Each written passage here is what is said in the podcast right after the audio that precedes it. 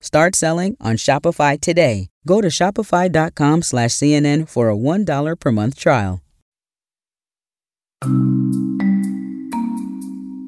My younger sister lives in Phoenix, and I was talking to her the other day about how her dogs are dealing with this extreme heat. She says it's so bad they run around in the backyard for about five minutes and then want to come right back in. Walking them on the pavement is pretty much a no go, both for the animals and the human. And who can blame them? It has not dipped below 110 degrees Fahrenheit there since June. The low, yes, the low was 97 early Wednesday. It feels like if hot sauce could be felt without you having to taste it. Like, and it got poured on my back. That is just a tiny, tiny snapshot of the pain millions and millions of people are facing around the world right now. You know, we've had uh, globally the hottest temperature on record back July 3rd. Well, every day since then, we have surpassed the old record. And, and as this climate change fueled heat wave drags on, experts say buckle up. Even though this is the hottest planet Earth has ever been, this could actually be the coldest summer of the rest of your life. My guest this week is CNN chief climate correspondent Bill Weir. We're going to talk about what's behind the record setting temperatures and what we can all do to survive this new abnormal. From CNN, this is One Thing. I'm David Rind.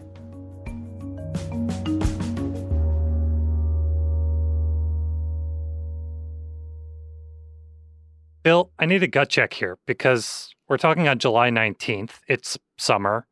It's supposed to be hot in the summer, right?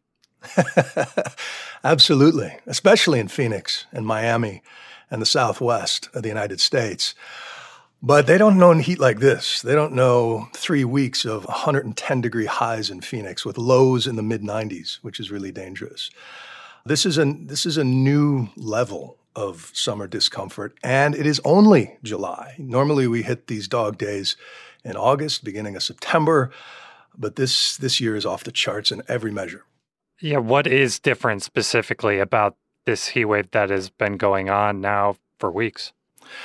Well, the main driver behind it all is climate change. Mm. Uh, if you think of the bell curve of temperature, and that has sort of been so hospitable to human evolution, with the, the middle high part of that bell curve around 68 degrees Fahrenheit, and the coldest extremes on the left and the hottest on the right, that whole curve has moved almost two degrees towards the hot side.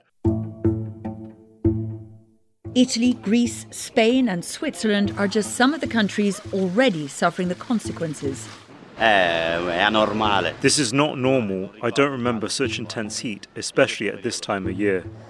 So you have much higher chances of these record breaking temperatures, which we've seen 3,500 temperatures around the world, new highs set.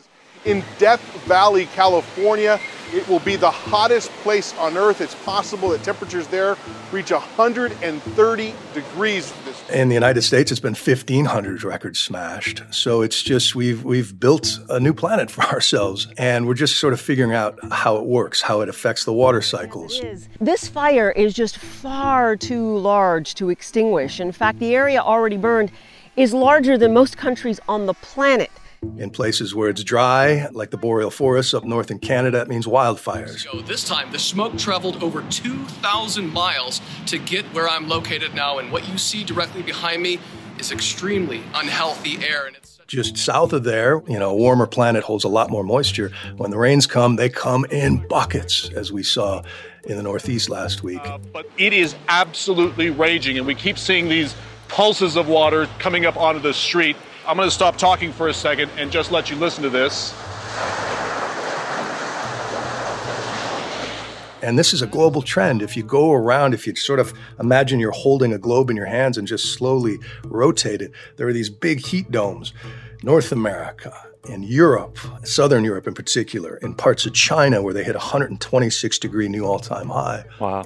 Hospitals saying they're seeing people come in with burns because surfaces, the ground is so hot. If people get to the point that they're delirious at about 107 degrees, they are falling, making contact, and they're dealing with those burns. Really, weather is local, and that's why climate change often is such a challenge to talk about because there's always going to be a bluebird day after the pain.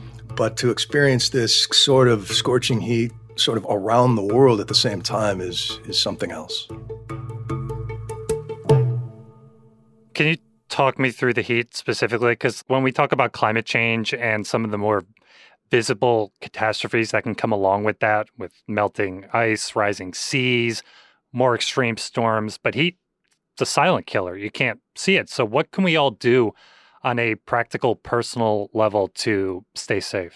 Well, just be super aware of your body's limitations. And I went to the gym the other day, and for the first time ever, I looked at what the temperatures are on the dry sauna and and and steam room.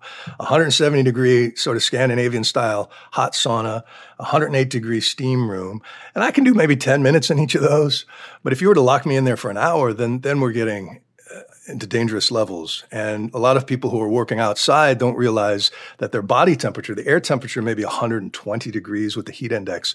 But if they're working with equipment, that could be 180 degrees. And so mm. there's all this radiated heat that it goes as well.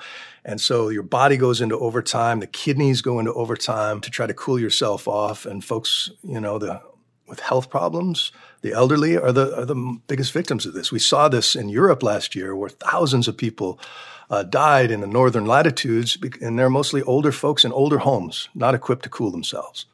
I know in some ways the moral of this story of our changing planet is kind of there is no escape. Like this is coming for everybody. But I, I do get the feeling that where people decide to live now is going to be very important and very fraught kind of decision. So, what is that going to look like?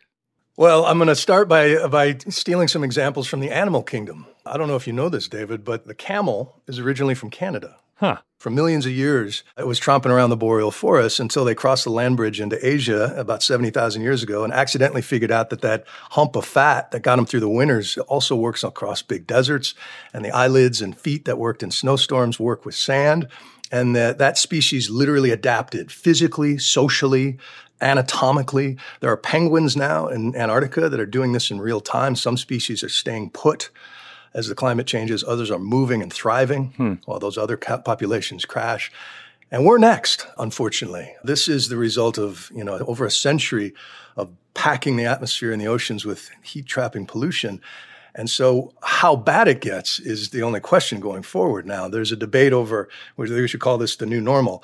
This could just be the opening attractions if things aren't done to slow down the amount of carbon we're putting into the air. So, the cities that adapt, like the camel and the Gentoo penguin, are the cities that are like in Spain, where they're bringing back sort of an ancient cooling system of having underground canals bring cool water to street level. Hmm. Santorini, Greece, long ago figured out if you paint all your houses white, that reflective power can cool things down. Hmm. The greenest cities, the ones with the biggest natural canopies, will be the most enviable places. Shade will be a direct correlator to property value in this new world.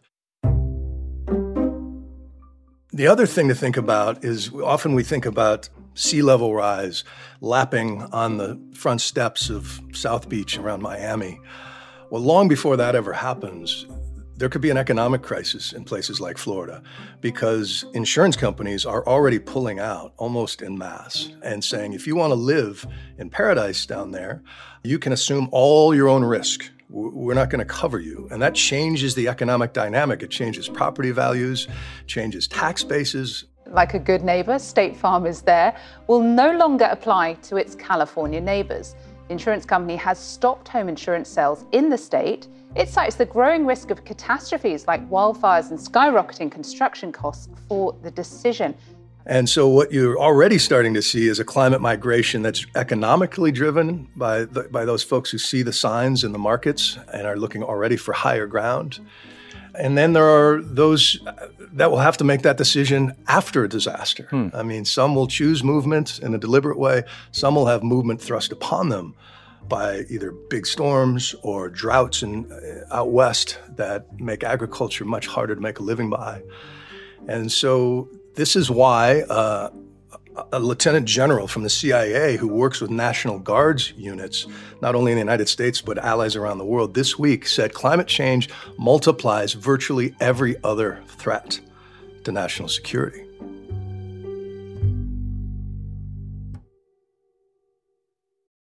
Shopify's taking the cash register online, helping millions sell billions around the world. But did you know that Shopify can do the same thing for your retail store? Upgrade your point of sale system with Shopify. Shopify POS is your command center for your retail store. From accepting payments to managing inventory, Shopify has everything you need to sell in person. Get award winning support and see why millions of businesses worldwide trust Shopify. Do retail right. Grab your $1 trial at shopify.com slash CNN. Start selling on Shopify today. Go to shopify.com slash CNN for a $1 per month trial.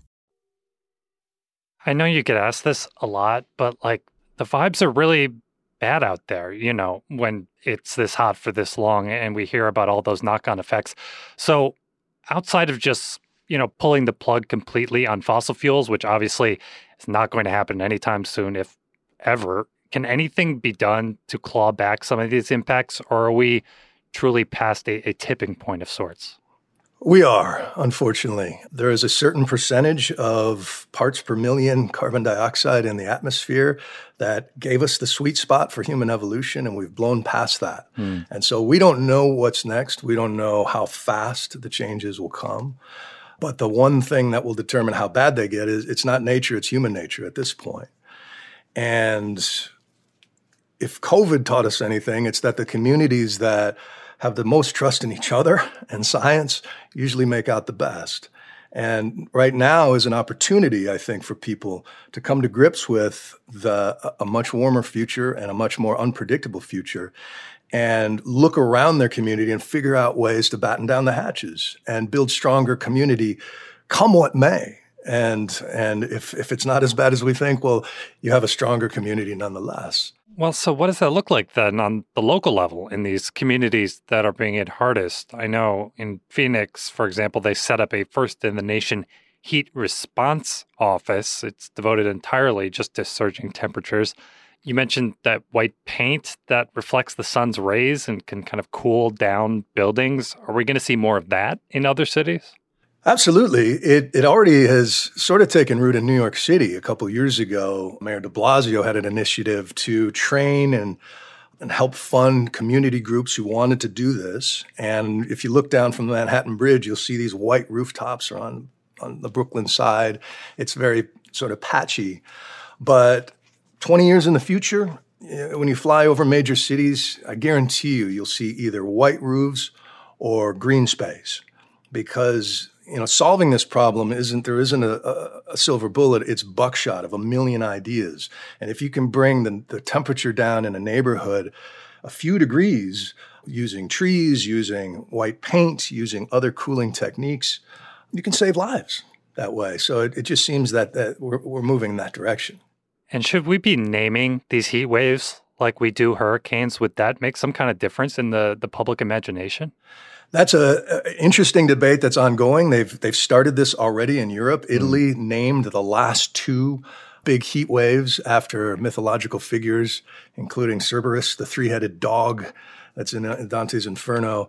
And in the United States, there's there's been some pushback on whether you do this and how you do it in a way. But the idea is that if you alert people the way you name a hurricane and say this is bad, here's the number, you attach a score to it we have the data to, to show that that can absolutely save lives around the world. So that will probably like you check be, in on your family when you know there's a hurricane coming, but not necessarily if there's a heat wave going. Exactly, exactly. And if you know that on Wednesday of next week we're going to hit a Category Four, uh, you know, heat wave David is coming, and it's time to uh, to check on Grandma and and make sure there's there's you know maybe some bottles of frozen water in the fridge if the power goes out uh, to keep yourself cool for a few hours. That's the thinking.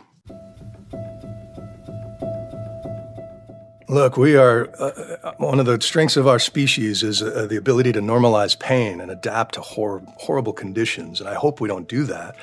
And that what's really unfair about this crisis is that the affluent, those with the biggest footprints, can afford the most insulation from these these these problems and and can live in climate controlled comfort, while those with very limited means uh, suffer. I worry that we normalize that, but that is the biggest question because right now, the biggest polluters are making the biggest profits in human history and show no signs of changing their business models. And until that happens, it's only going to get hotter. Hmm. Bill, thanks so much. Really appreciate it. My pleasure.